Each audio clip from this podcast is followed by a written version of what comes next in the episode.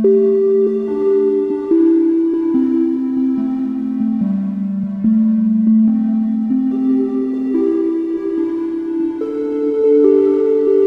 们常常听人说“心有灵犀一点通”，这一句出自唐朝李商隐的诗《无题其三》。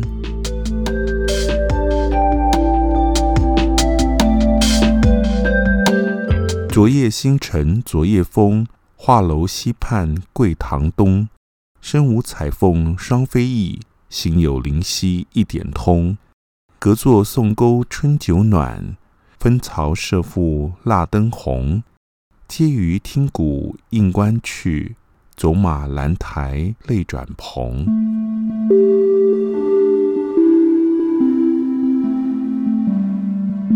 欢迎收听李俊东的《借东风》。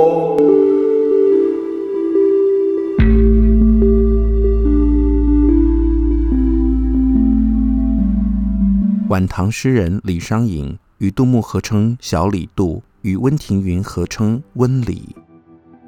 许多研究的学者相当关注李商隐的感情生活，部分的原因出在李商隐以一连串无题为代表的诗作，充分展现出细腻温婉而且丰富的情感表达。无题其三，这一首诗的背景发生在一个没有月亮的夜晚。李商隐前去参加一场男女社交的宴会，根据推测，地点应该是京城，因为李商隐在早晨的时候听到鼓声，立刻赶到他的办公处所兰台，有一种遗憾和身不由己的意味。无题其三，心有灵犀一点通，表现出李商隐对于心上人的一往情深。同时蕴含着李商隐对于追求政治理想的坚持，诗中的心有灵犀一点通，从此流传至今。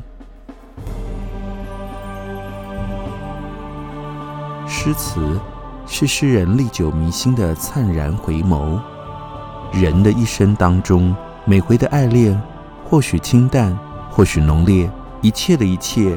却又是如此真实经历的岁月，有些感觉还来不及感受，惊觉的时候早已经走远，留下的无论是清浅或是深刻的记忆，都蓦然成为生命当中让人惊叹的印记。